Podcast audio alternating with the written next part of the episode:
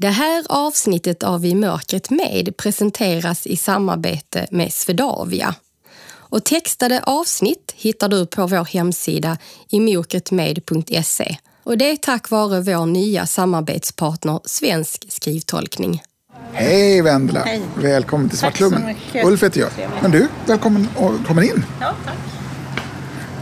Har du varit på en sån här, någon slags mörk restaurang förut? Nej, eller någon sån här? aldrig. Nej, nej, nej, nej, nej, nej inget Men sånt. jag har hört talas om det, Ja, så det ska bli väldigt spännande. det är trevligt att ha dig här.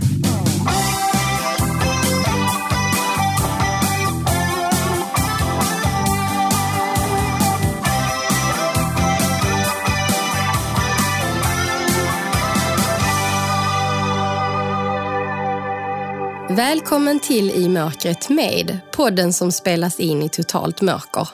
Jag heter Anna Bergholtz. Innan vi rullar igång dagens avsnitt vill jag tacka alla er som lyssnar på oss. Och för att inte missa något avsnitt av I mörkret med vill vi tipsa er om att prenumerera på podden i er podcastapp i mobilen eller paddan. Nu till dagens gäst. En kvinna som först arbetade i 30 år som speciallärare innan hon bestämde sig för att satsa på sitt kall. Idag är hon en av Sveriges mest kända medium och kanske har du sett henne i tv-programmet Det Okända. Det här är ett avsnitt som berör existentiella frågor. Vi pratar om vad som kan tänkas hända efter döden, om arbetet som medium, om hur en seans går till och du får också tips om vad du själv kan göra om du drabbas av ovälkomna påhälsningar från andra sidan. Ett superspännande avsnitt med andra ord, där jag dessutom blir något överrumplad eftersom det är första gången som en gäst bett att få känna på mitt ansikte. Som vanligt bjuder Ulf Nordqvist på livemusik. Ljudtekniker är Jan Dahlqvist. En vanlig tant med ett ovanligt jobb. Det här är I mörkret med VD för skolan Academy for Inner Potential och medium Vendela Cederholm. Nu ska vi ta oss in tycker jag. Eh, ja, vad, tycker du är läskigt för Ja, något? du får leda mig då. Ja, det är självklart. Du får gärna låna en arm där. Tack. Så vandrar vi. Här har vi då byggt som en sluss. Och, Ah, och det är liksom en gång, så egentligen, det är bara en rak, rak gång så. Men så har vi, fått göra, har vi gjort en sväng i början och en sväng i slutet. För Okej, att hindra För ljuset. att det ska bli lite läbbigare, eller? Nej, för att vi ska spara, spara ljuset här ute. Vi ska Hur rensa. mycket ser du då? Absolut ingenting. Alltså, du är helt... Ja, Så för dig, nu får jag... kom och kliver in i min värld. Ja. Vad bra att du går så sakta. Ja, jag försöker följa ditt tempo. Tack för det. Och vips så är vi inne i mörka rummet och matsalen. Ja, men det är ju själva idén du vet. Hej, hej! Här är någon tydligen. Ja. Ska vi svänga in runt ett bord här så att du ska Okej. få en stol att sitta på. Hej Vendela! Hej, är du här någonstans? Välkommen! Nu är jag framför dig. Nu ska vi se. Om du lägger... Där var du! Hej! Hej! Välkommen! Nu ska- skulle jag vilja göra sådär som man ser på TV. Jag skulle vilja känna på ditt ansikte. Bara för att se hur det ser ut. Gud, det har aldrig någon gjort på mig. Du kanske gör det på andra människor. Nej, jag Nej, det gör, gör inte inte det. Gör du det, Ulf? Nu försvann Han har försvunnit. Har du sett att någon gör det på TV? Ja, sådana att man gör det. Att eh, folk som inte ser Ah. känner på varandra. Har du din hand? Där är handen. Kan du föra Ja. mig till ditt Nu ansikte? ska vi se. Jag har en mikrofon. Jaha, ja. ja Okej. Mm, här är mitt ansikte. Där. Nu har jag lurar på mig. Jag tar Ja. av dem så länge. Så, där. Där. Där, och gulle dig. Här i alla fall känner jag ett mjukt och fint hår. En intelligent panna. En liten söt, rak näsa. En fin liten mun. Och du är jättesöt. Tack Ja, för att du fick tack. titta med fingrarna. Men eh, vad intressant för att det där är en sån där grej som, en sån där klassisk fråga man kan få som blind. Eh, om vi känner på ansikten. Jaha, det är en Eh. sån uppfattning man får på något sätt. Ja, Var kan det komma ifrån? ja, ja, TV? ja, jag tror det och i, vad jag vet så jag känner ingen som känner på ansikten. Nej. Så vi får fråga Ulf. Det har jag ju sett, så jag behöver inte känna på det. Nej, jag, jag känner inte heller på folks ansikte Nej. eller känner på folk sådär. Nej, det kanske det kändes ju lite oförskämt att fråga om jag får känna. Fast Men det jag, känns som att man får liksom, ja, någon slags kontakt. Jag ska säga att det händer faktiskt dock i, i restaurangen här mm, när det var öppet att folk vill känna på eller känner på varandra. Eller, ja, Ja, just det. Alltså, för mig som har blivit blind så, så tänker jag så att till att börja med så var det lite så att jag ville mm, att de här mina sinnen som kopplades på och som skulle ersätta syn, att de skulle ge mig samma bild som jag såg. Aha. Att det fanns en vilja av att, att liksom veta samma saker som jag Ja, visste just det. förut. Alltså innan jag kom fram till att det är ganska bra att veta sånt som jag vet eftersom jag inte ser. Istället för att se, veta sånt som jag egentligen inte vet. Ja, det ligger nog massor i det. För jag är ju van att se och är en sån människa som tar in mycket via synen. Och har man då förlorat synen och, är en synmänniska då tror jag att det måste vara lite knepigt. Ja, det vet ju inte jag, men det kanske ni vet. Jag målar upp bilder av hur folk ser ut. Aha. Men jag tror inte att det är så viktigt att veta om det är den sanna bilden. Har du sett Beyoncé? Ungefär så ser jag ut. Ja, precis!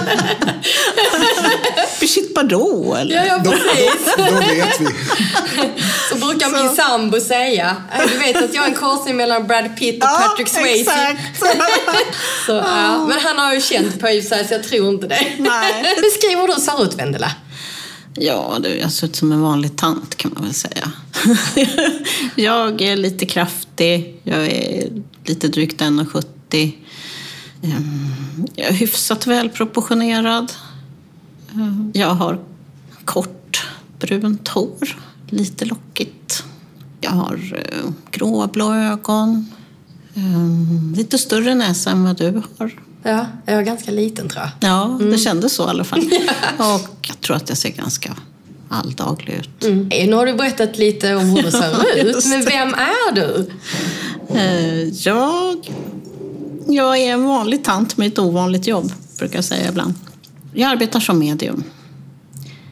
Och det betyder att jag förmedlar kontakter med nära och kära som har lämnat jordelivet så gott jag kan. Det är mitt hopp och min tro att det finns möjligheter. Och det hoppet och, och tron brukar jag ju dela med dem jag träffar då i olika sammanhang som kommer på seanser. Så utbildar jag nya medier eftersom det finns ett stort behov. Så det gör jag tillsammans med mina två kollegor här på Söder. Har vi vår skola. Eh, när trivs du som fisken i vattnet? Det är faktiskt när jag håller seanser. Det är det? Det är så underbart att få vara i det vattnet.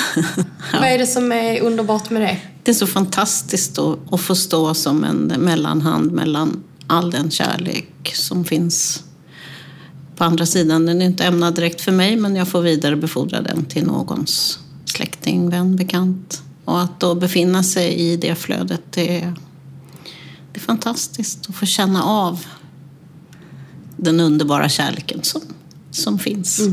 Vad gör dig rädd? rädd. Alltså det är klart att jag tycker att eh, det kan vara otäckt att komma på en hög höjd eller jag blir rädd om en bil kör farande i full fart mot mig eller någon hund som kommer och visar tänderna. Eller... Men det är, liksom, det är fullt naturliga att man blir skrämd av någonting eller rädd för något sånt. Men jag har inga rädslor så, jag är inte rädd. Jag tänker många människor säger ju att de är rädda för döden. Men det är jag inte, av naturliga skäl.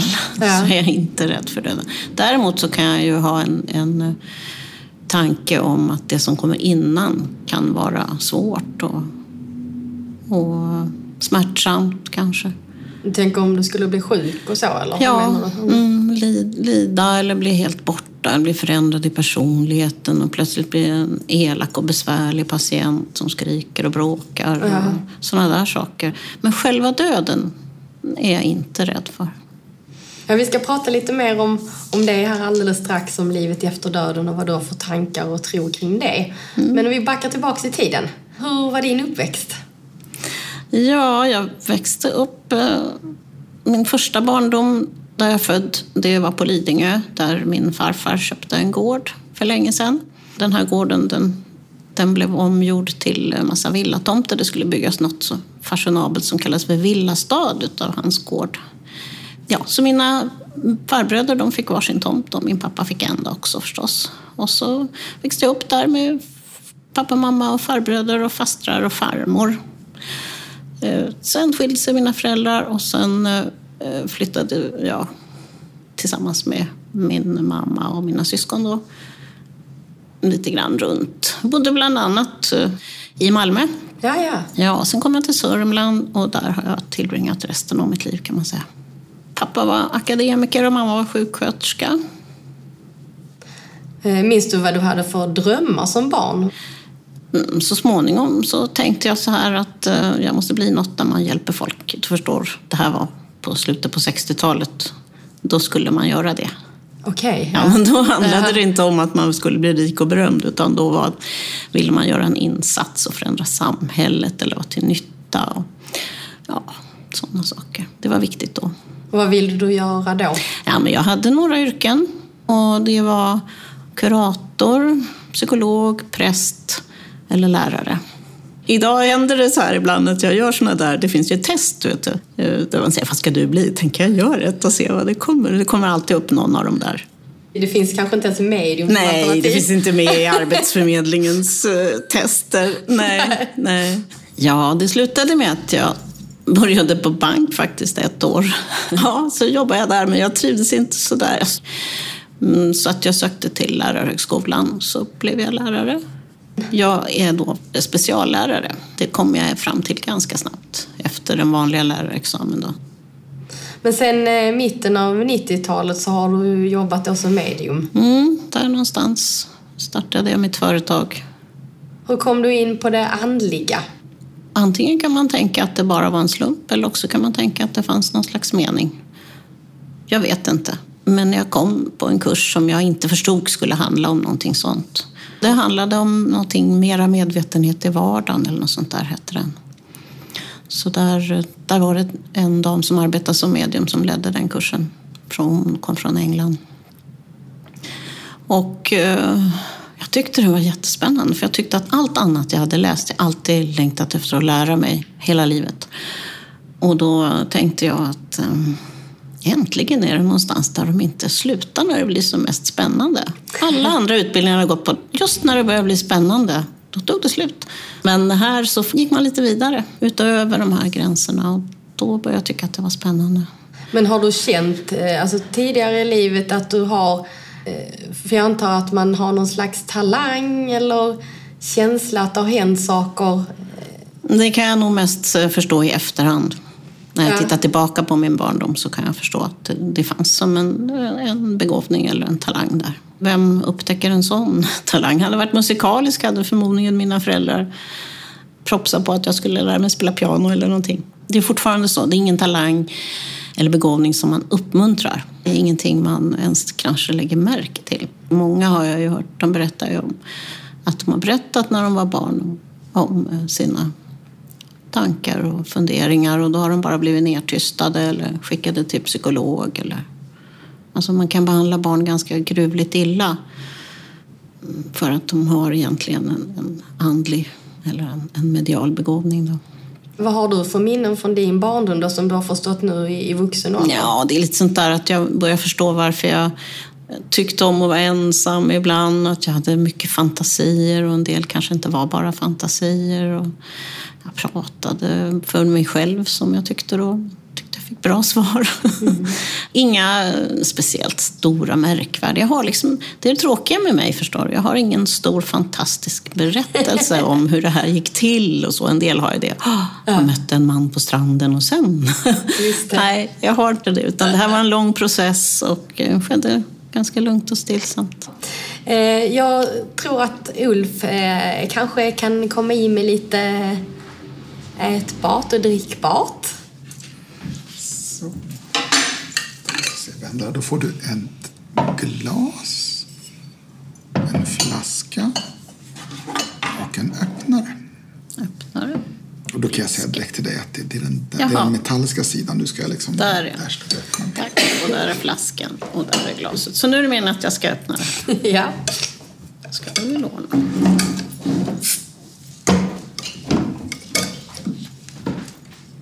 Hur går det, Vendela? Det går bra. Ja. Fick du upp den, eller? Ja. ja. Nu handlar det bara om att kunna hälla här.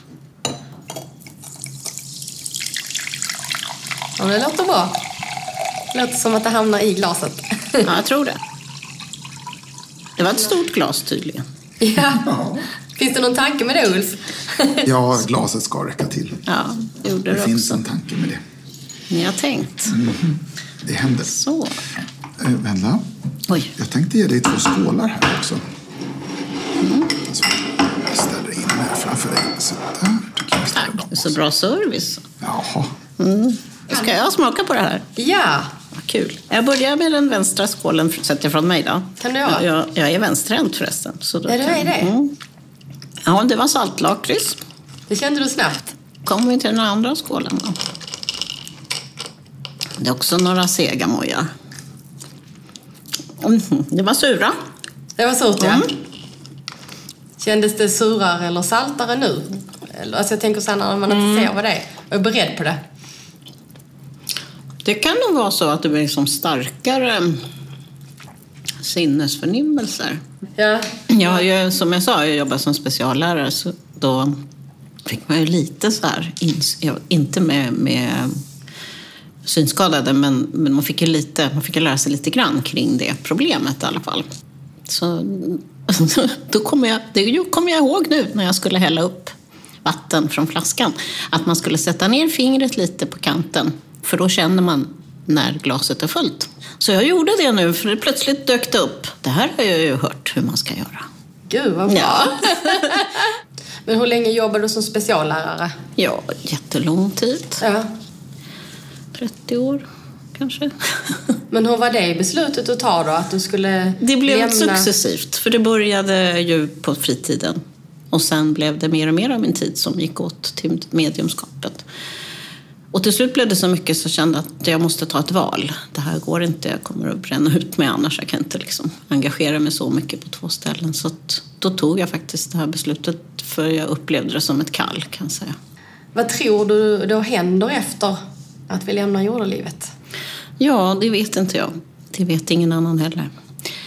För vi har ju inte varit döda.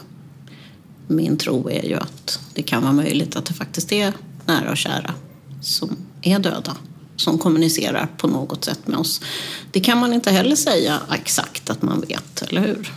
Det får man bara dra slutsatsen och så får man ha en, en livsåskådning som innefattar det. Men är inte du övertygad om att det är så? Eh, jo, jag är förhållandevis övertygad, men jag kan inte säga att jag vet.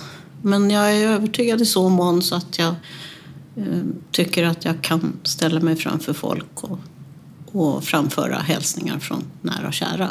Så, och, för att våga göra det, så för mig har det krävts en väldigt stark övertygelse, inre egen övertygelse att det faktiskt skulle kunna vara så. Men jag säger fortfarande inte att det är så, för det vet vi inte.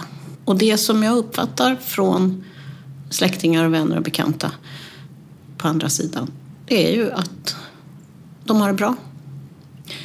Att de trivs med tillvaron, att de inte svävar omkring på några moln, att de inte har tråkigt, att de eh, följer och ser vad som händer med deras, de de älskar och tycker om.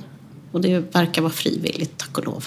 Men har alla det bra då? Jag tänker man pratar ju om helvetet och alltså... Vi kommer ju in här på livsåskådning och trosuppfattning helt enkelt. För det här är ju ingenting som jag kan sitta och säga att jag vet. Utan det är bara, det kommer från min, min tro. Och jag tror inte på helvetet. Absolut inte. Jag tror på nåd. Jag tror på kärleken som segrar. Och jag tror på ett evigt liv. Men betyder det då om man har gjort något ont här på jorden att man ändå får nåd och kärlek sen? Jag tror det. När du bestämde dig för att eh, bli medium på heltid då, hur var reaktioner från människor runt Ja, de omkring? var inte så förvånade. De hade ju redan hört lite grann vad jag arbetar med vid sidan om. Så det var ingen större förvåning. Hur blir man medium? Kan vem som helst bli det? Jag tror att man kan tänka på ungefär samma sätt. Kan vem som helst bli sångerska eller konstnär? Nej, kanske inte. Men eh, alla kan utveckla sin talang. Så även om du tycker att du inte har någon sångröst så kan du ändå med bra lärare och mycket träning så kan du ändå bli hyfsat bra på att sjunga. Men du kanske aldrig kommer riktigt till operasångare, sångerska. Eh, Men du kan alltid utvecklas och du vet inte förrän du har prövat. Det kan väl vara ganska läskigt också. Jag tänker om man har upplevt saker och ting, att bli kontaktad av från andra sidan och... För mig som medium menar du? Ja. Nej, det är absolut inte läskigt. Jag känner eh, en stor vördnad och glädje och det är fantastiskt att få försöka förmedla någonting. Det tror jag beror på att det gick så lugnt och sansat allt för mig. Men många har ju upplevt sånt. De har funderat, vad är det här? Hjälp, är det konstigt, är det farligt och, och vad handlar det om och så. så. Och allt som man inte vet någonting om, det är ju ofta lite läskigt. Det är precis som för mig att komma här. Det är alldeles mörkt. Det är klart att det är lite läskigt. För att jag inte vet något om det, det är okänt för mig. Men får jag då någon som, som du till exempel, en kollega här, som leder mig så snällt och talar om och, och gör mig trygg och hjälper mig att klara av situationen så rätt vad det är så, så är jag inte rädd längre. För kunskap det skingrar ju jättemycket rädslor. Jag ska ta en godisbit jag med. Ja, jag, ska se, jag ser någon skål här tror jag. Känner jag det där? Ja, där Se vad det är. Är det Ja. salta? Mm. Vill du ha dem eller vill du ha Jag dem gillar sura? salt. Mm. Så har jag också en salta. Vad gillar du då? Surt eller salt? Jag gillar choklad. Jag som stod och funderade på det igår, det var ju synd. Någon av gästerna har fått det tidigare, olika chokladsorter. Lyckliga dem. ja, gud. Synd att jag inte har ett choklad här i bakfickan. Hur ser en, en vanlig arbetsdag ut för dig? Om jag ska ha en seans, då brukar jag avstå från... Jag tittar kanske lite grann på posten för att se att det inte är någon avbokning eller något sånt. Men eh, då ägnar jag mig åt att förbereda mig. Jag brukar både be och meditera och jag kanske läser något som känns uppbyggligt för mig. Och, och jag ser till att jag är pigg inför seansen så jag mår så bra jag kan. Om de inte var så sega, men jag tar en till i alla fall.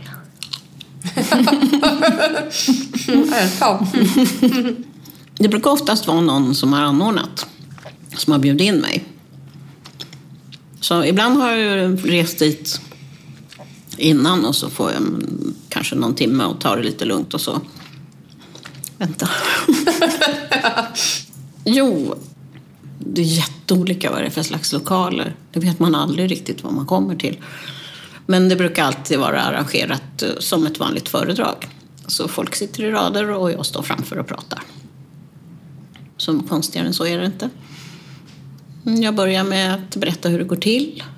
Och jag brukar börja med att kanske ha någon eh, kort dikt eller någonting annat som jag läser som ger en fin start. Som skapar lite gemenskap och en, en rätt stämning. Då. Så brukar jag berätta att jag blundar lite grann ibland och det gör jag för att jag ska kunna koncentrera mig. Och att jag försöker att tala med rätt personer så gott jag kan. Och sen börjar själva seansen och jag eh, vänder mig till någon och berättar vad jag, vad jag kan uppfatta, vad jag får för kommunikation. Kommer det som meddelande? Alltså hur, hur funkar det? Det är med de inre sinnena, så det handlar inte om att jag hör med öronen eller ser med ögonen. Utan det är med de inre sinnena. Så det är inre hörsel, inre seende och det kan vara doft, en slags inre doft. Eh, känslor och känsel. Som jag då försöker översätta i ord. Så allt som jag överhuvudtaget kan uppfatta det försöker jag beskriva i ord så gott jag kan. Och sen så hoppas man att man kan förstå varandra. Ja, så fortsätter det så. Jag berättar. Ibland så uppmuntrar de mig lite från andra sidan och säger vi, vi gör om det här lite, vi försöker på ett lite annat sätt så kanske du förstår vad det är jag vill säga. Och ibland säger de nej, nu har du kommit fel, vi måste ta det rätt. och oftast är de väldigt vänliga och, och uppmuntrande på andra sidan och försöker för att vi ska få en, en bra kontakt så att de får fram det de vill till sin make, maka, son, dotter, sitt barnbarn eller vad det kan vara. Kan du få så här, dåliga meddelanden, alltså saker och ting som inte är så bra, som man inte vill föra vidare? De kommer för kärlek, i kärlek och med kärlek. Och det de säger det är avsett att hjälpa dig i vardagen. Ge dig styrka, ge dig kraft, eh, pusha på dig, ge dig ett råd och vad det nu kan vara. Och eh, de vet om alltid att vi är många Så de tar inte upp saker som inte är lämpliga och de tränger sig inte på någon som inte vill. Så sitter du där och är med och tänker jag vill i alla fall vara med i det här. Men jag vill inte att någon ska prata med mig. Ingen farmor får komma till mig. Så kan du vara lugn. Då kommer de inte. Det handlar bara om kärlek, omtanke, glädje och värme. Det betyder ju inte att, att eh, de inte kan vara lite bestämda ibland. Du håller på att bli sjuk. Sluta jobba så mycket. Det är rätt så vanligt. Alltså kan du känna någonting här nu när vi sitter här? Nu till Arlanda för att möta vår samarbetspartner Swedavia och ledsagare Håkan Sevegran. Ska jag ta din namn då? Eh, vilken sida vill du gå på? Den? Det ja, perfekt. Jag har det. eh, käppen i Ja. höger. Mm. Ja, vad bra. Ja. Så, då står vi i kön här och säkerhetskontrollen. Då är det en del lådor som måste upp på bandet. Eh, Vi har ett par, tre framför oss. Och de här lådorna ska ju sen fyllas då med eh, tillbehör. Eh, resenärens väskor, ryggsäckar, eh, käppar eller vad man nu har. Jag, får, jag Ja. brukar inte kunna gå igenom med min vita käpp för då piper den. Korrekt. Den Ja. måste du lägga på bandet också då. Så att det går igenom röntgen, precis som alla andra saker. Och alla eh, lösa detaljer eh, får ju ligga kvar i väskan självklart. Men en eh, padda, en eh, dator och eh, telefon måste upp och läggas separat. Jackor och bälten kan ibland behövas tas av också. Varför måste man ta upp sin dator? Eh, av säkerhetsskäl för att eh, röntgen kan inte se igenom datorn så det kan ligga någonting under. Okej. Då kan man på det sättet säkerställa att det är bara datorn och ingenting annat. Ni springer igenom ganska många gånger här om dagen? Ja, jag går ju igenom här minst en 15-20 gånger varje dag då, beroende på hur många uppdrag man har självklart. Men någonstans där så blir det väldigt mycket promenader. Ja. Har du koll på hur många steg du går om dagen? Ja, jag har ganska bra koll på det för jag har ju då en eh, stegräknare i telefonen. Ja, hur mycket brukar du gå då? Ja, någonstans mellan eh, 16 17 000 är väl ett genomsnitt om jag slår ut det på, på en vecka eller så. Det är bra. Mm. Nu behöver vi lägga ner lite Ja. grejer i en låda här. Så vi börjar med din rygga då. Ryggsäcken. Ja, vi börjar med den. Ingen data eller iPad eller flytande där inne. Ska jag lägga den här också? Så, ja, lägg den här. Nu det är det inspelning på den. Får vi Ja, åka igenom får vi höra på röntgen där. Ja, ja vad bra. Så då, då går du och jag igenom här.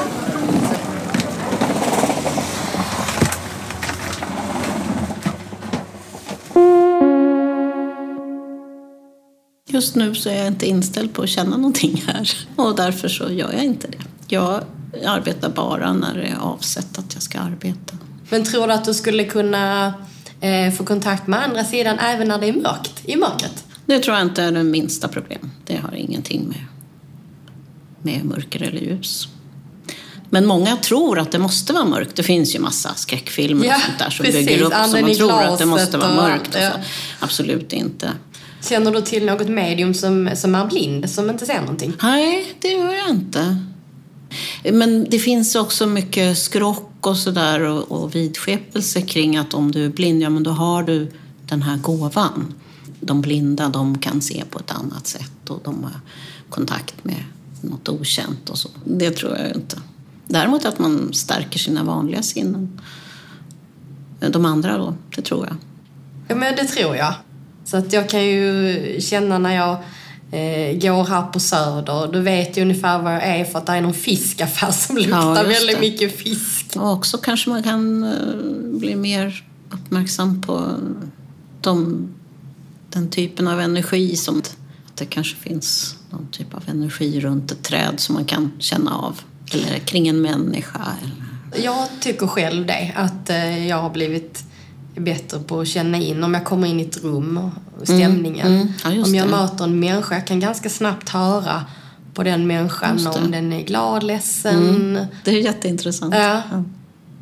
Och jag har, har en upplevelse, jag har, hade en god vän som eh, gick bort, det är många år sedan nu, han var 29 år gammal. Vi var ganska nära varandra. Jag, eh, och vi hade vid något tillfälle gjort ett projekt ihop där vi hade tagit fotografier.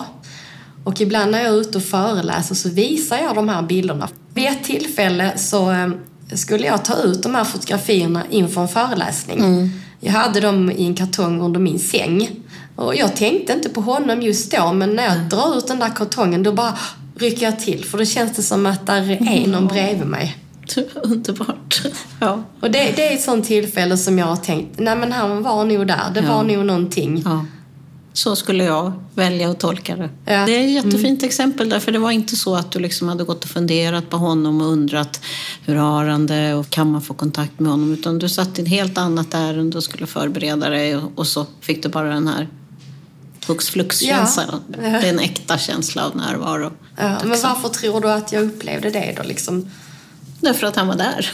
Så, så tänker jag. Eh, Och kanske ville stötta dig i det här. Det är ändå alltid lite läskigt att hålla föredrag. Ja, just det. Och det var nog en av de första, alltså det var ganska i början av min föreläsarkarriär med. Ja, men om man vill utveckla sin andliga sida då? Vad, vad har du för tips? Jag tror att det är ganska bra att vara i en grupp med någon som har lite erfarenhet som kan leda en. Någon som man litar på och känner sig trygg med. Man mediterar och man gör övningar, hjälper varann. Och provar, för den tanke som alla har det är ju det här Tänk om jag hittar på, tänk om jag inbillar mig.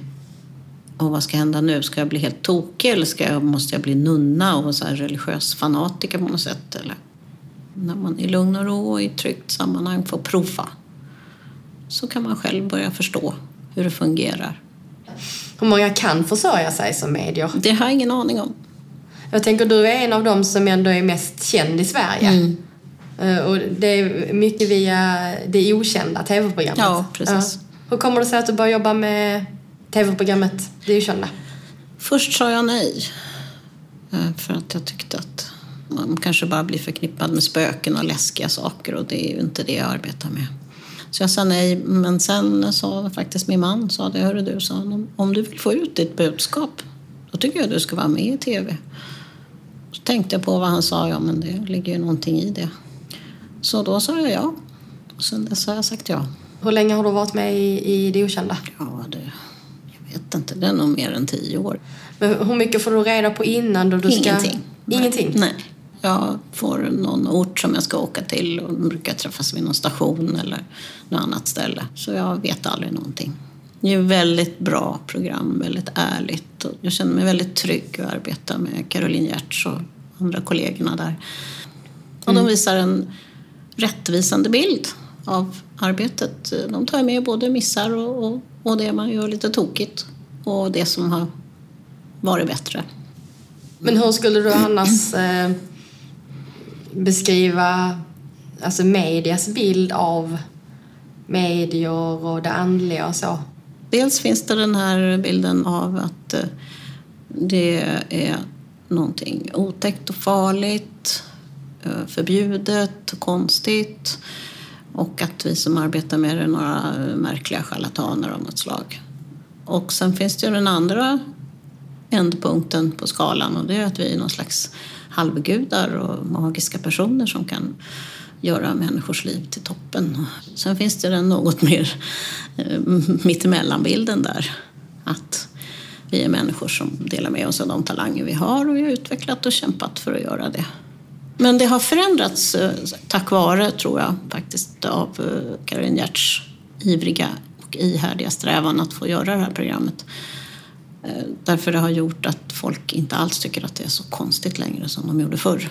Det har blivit nästan normalt, du kan se på TV, rätt vad det är så säger någon idrottsstjärna ja, det var mitt medium så jag fick ett råd från farfar eller jag brukar gå till mitt medium. Och det är hela tiden. Det är väldigt mycket mer accepterat och normalt. Så det är en helt annan inställning. Jag ska be Ulf komma in.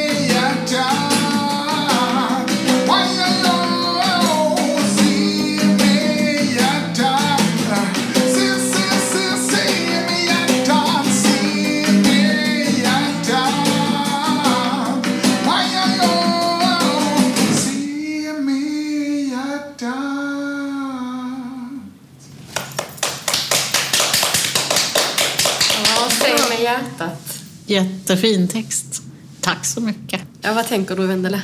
Ja, jag tänker att det är det man ska göra. Inte bedöma efter andra yttre. Jag kände att det här var en given låtfråga. Ja, när, det var när, när jag hörde dig prata. Så, Jättefin. Tack för den. det, Jag bara tänkte, Ulf, du har ju förlorat din stora kärlek. Har du upplevt någon gång något andligt, att du fått någon kontakt med Marie då? nej, det kan jag faktiskt inte säga att jag har gjort. Fast jag, jag, det har i ett helt annat tillfälle, helt annan situation. När min mamma hade gått bort så henne kände jag däremot en väldigt tydlig närvaro av i, i, i mitt eget kök. Alltså där jag bara kände att nu är hon här hos mig. Men eh, vad det gäller med Marie så har jag inte... Så hon- har inte uppenbarat sig på något sätt på det sättet. Har du drömt om henne? Ja, hon finns med i drömmar väldigt ofta. Ibland kan man ju också se det som ett tecken på närvaro. Det brukar vara lite skillnad på vilken typ av dröm det är. Dels är det den här drömmen när man liksom kommer på, nej men jag drömmer ju bara. Visst ja, hon är ju inte här längre. Eh, Och så det som har varit innan där, det kan vara en liten hälsning. För vi är lite, medvetandetillståndet förändras ju lite någonstans där mellan sömn och, och medvetslöshet. Och man kan hamna in i det tillståndet. Så att eh, de kan nå oss. vi levde och, och bodde ihop så länge så att jag, jag kan också känna att jag... ehm, Det är som att jag kan fråga henne ändå saker för att jag, jag får hennes svar. Liksom. Ja. Jag vet vad hon skulle tänka i den här frågan. Eller Just tycka om den här saken när, när jag liksom tar till att, att, att fråga henne. Liksom. Och ibland kanske det kommer tankar som du inte hade tänkt ut att så här skulle Marie svara. Utan ibland kanske det bara kommer ändå. Och det är då man kan tänka, om man väljer det så kan man tolka det som en liten hälsning och ett budskap. Det är, jag tycker att varför kan man inte välja det? Man kan väl lika gärna tänka så bejaka. Vad fint. Marie, jag tror att du är här. Jag är jätteglad för det. Och så går du på seans och säger med att Marie säger så här. Nej, du ska inte tro hela tiden att du vet vad jag ska säga. jag har andra uppfattningar. ja, nu skämtar jag. Det hoppas jag du förstår. Ja. Kan man alltid få kontakt, om man nu känner att man vill få kontakt med någon nära som har gått bort? Det. Nej, det kan man ju inte. och varför inte det? Ja, jag tror tack och lov på fri vilja även efter döden. Det är en ömsesidig kommunikation som alla andra kommunikationer. Så det måste finnas någon slags önskan från din anförvant, släkting, vän, bekant. Och en önskan från dig. Och ibland behövs det någon medhjälpare, som till exempel ett medium. Och det måste klicka alltihopa. Ja, för jag tänker i det okända, där är ju situationer när folk upplever ganska jobbiga situationer. Varför uppstår det då? Jag tror att många gånger så är det rädslan som spär på också det man upplever farligt. Och det som kanske är ämnat som en smekning eller en klapp, det tolkas som någonting mycket värre. Och sen så ska vi inte glömma bort att vi har ju egna förmågor också. Så vi kan ju skapa mycket själva med våra egna energier. Och man kan skapa en stämning som blir åt det ena eller andra hållet och skrämma upp sig själv ännu mer. Så väldigt mycket tror jag bottnar i det. Och upplevelser som man inte vet hur man ska tolka. Men det finns ju många som är skeptiska. Hur hanterar du det som, som jobbar med det här? Det är inget problem. Var och en har ju rätt att ha sin egen livsåskådning och trosuppfattning. Det... Och det är ingen önskan jag har att omvända någon på något sätt. Jag är inte ute i de ärendena alls. Jag tänker om man väljer att gå då till ett medium. Hur kan man veta att, att den personen eh, inte bara hittar på? Du, du måste bara, du kan, endast du som sitter hos mediet kan avgöra det. För du kan lyssna och du kan eh, höra, är det här sånt som jag förstår, som jag känner igen? Eh, som har någon betydelse för mig och som kan hjälpa mig på något sätt eller vägleda mig eller ge mig tröst eller vad det nu kan vara. Det är bara du själv som kan avgöra det. Men om man ska söka upp ett medium så tror jag att det är väldigt bra om man hör med några bekanta och får en rekommendation. Sen är det inte samma sak som att gå till en spådam heller. Nej, vad är skillnaden? Jag vet inte, jag ska inte säga det rakt ut så, för det kanske inte alla spådamer heller tänker. Men att det då finns en framtid som, som är utstakad, som är absolut. Och att den kan man se. I min värld så är inte framtiden utstakad så, men man kanske kan se prognoser. Man kan se möjligheter. Lite grann som väderleksprognosen. Du ska få en liten en sak av mig, Vendela. Se om du ska kunna gissa vad det här är. Så det här är en li- liten present, bara en liten sak. Jag ska säga, där är du. Ja. Du känner om du kan känna vad det är för någonting. En reflex. Ser du det Nej, men jag känner det. Du Ja, du känner det?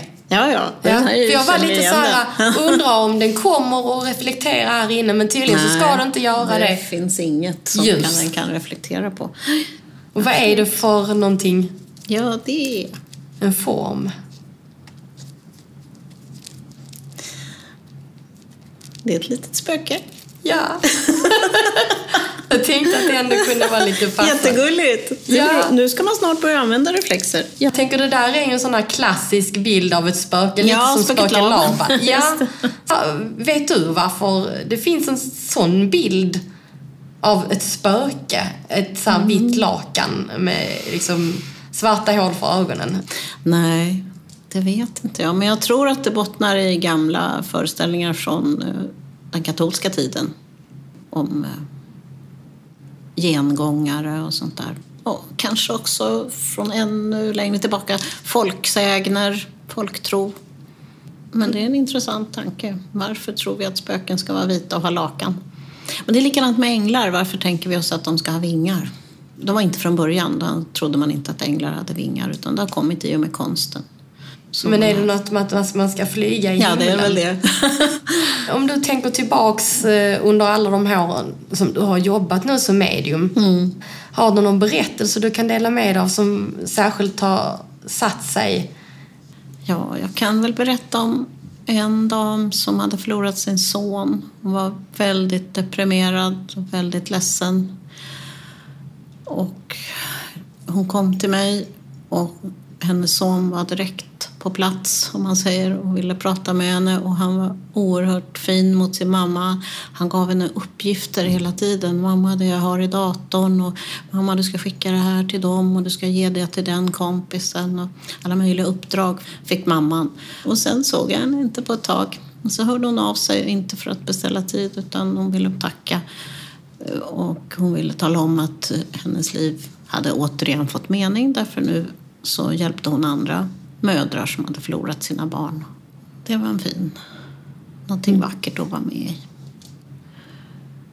Det finns ju väldigt mycket humor också. Jag berätta. Det finns några avsnitt på tv där det kommer intresserade män från andra sidan som har varit väldigt händiga och som har en massa synpunkter på hur de ska bygga om och vad de ska renovera och vad som behöver bytas ut och hur man ska göra.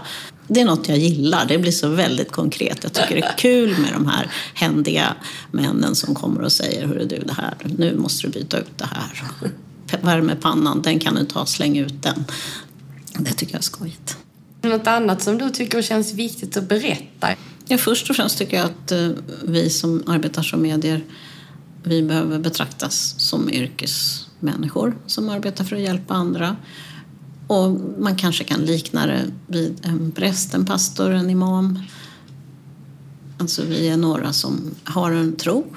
Vi har lite olika trosuppfattning men vi har en trosuppfattning och vi har ett hopp. Och det brukar alltid inbegripa ett liv efter detta, annars är det konstigt om man arbetar som medium. Och om man upplever eh, någonting som är skrämmande så ska man i första hand lära sig att ta hand om det själv. För att om du tar hem någon och så hjälper det kanske ett tag, sen börjar det igen därför att det handlar om dig, du är mottaglig. Alltså det är bättre att man lär sig förstå sig på sig själv och sitt sinne och att man lär sig att hantera ehm, det som händer. Jag har ju ett tips som jag brukar säga hur man själv kan lära sig hur man kan hantera när man upplever oväntade eller ovälkomna besök eller händelser som man inte förstår. Det finns också ett av tv-programmen där jag visar det här. Jag hjälper en familj i Västerås som hade haft förfärligt. Det var helt hemskt för dem. Och de, hade, de var också djupt troende så de hade haft sin präst hemma och han hade hängt upp krucifix och stängt vigvatten och de hade bett böner och ingenting hjälpte. Sen kom jag dit och vi hjälptes åt att göra det här som jag kommer att beskriva nu. Man bjuder in en person som man litar på som eh, finns i andevärlden eller som har avlidit. Person som man känner förtroende för och tycker om och som man vet skulle bry sig om en.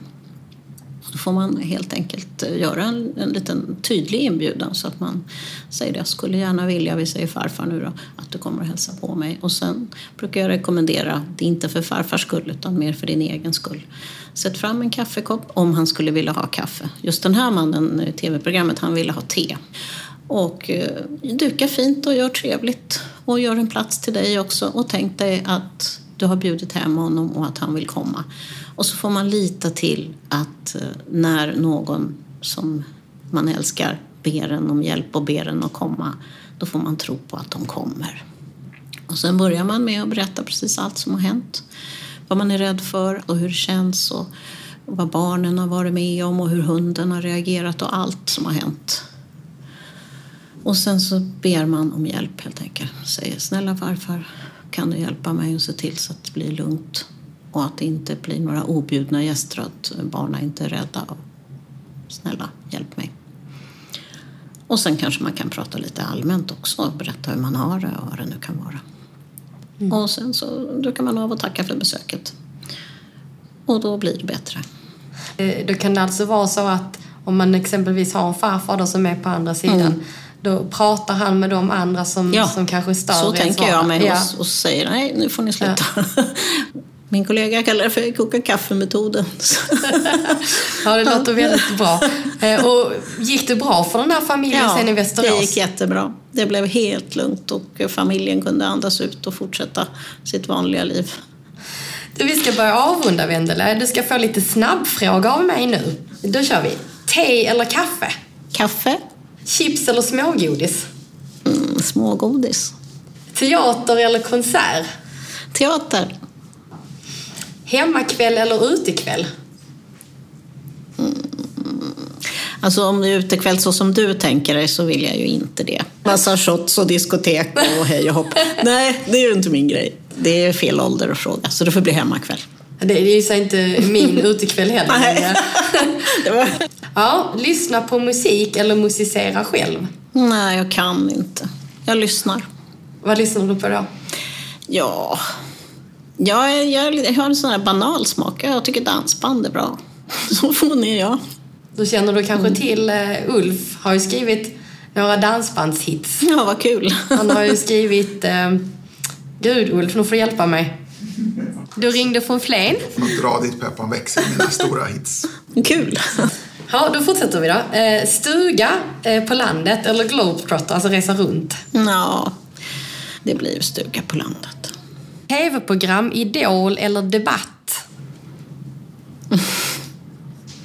ja, då måste jag välja mellan dem får det bli Debatt tror jag. Jag vet inte. Det beror på vad debatten handlar om. Men nu är det mycket valdebatter ju. Ja. vad tycker du om det? Då? Jo, men jag tycker man kan titta lite på dem få en liten uppfattning om vad, vad man ska rösta på. Mm. Kött eller vegetariskt? Jag äter gärna vilket som. Eh, nya människor eller gamla vänner? Mm, Jag tycker det är spännande att träffa nya. Och allra mest spännande är att möta dem från andra sidan. Jag skulle precis säga det. Det är inte alla som Nej, det är får, eh, fantastiskt. får det. Ja, det är helt fantastiskt. Katt eller hund? Ja, katt. Laga mat eller äta mat? Äta. Ja, jag är likadan. Ja, det, det, det är ganska få gäster här i podden som har sagt laga mat än så länge säga. Sista frågan då. Läsa eller skriva? Nej, det blir läsa. Jag har ju nästan alltid hållit på att förkovra mig på något sätt. Så det, det är ofta fackböcker jag läser av olika slag. Eh, Sen tycker jag att det är ganska avkopplande att läsa någon spännande roman eller deckare någon gång.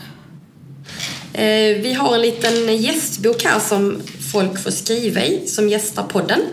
Så nu ska du få skriva i mörkret. Jag ska bara se hur långt bord det är, för jag flyttar jag bort de här grejerna. Jag flyttar bort eh, lite godis och... Vad ska vi säga? Glas. Så. Så. Eh, och du får skriva vad du vill. Här har du en penna. Där. Och så ska du skriva på den sidan som där är mest papper. Ja, du känner där va? Mm. Ja. Är hela sidan till mig. Japp, det är din sida.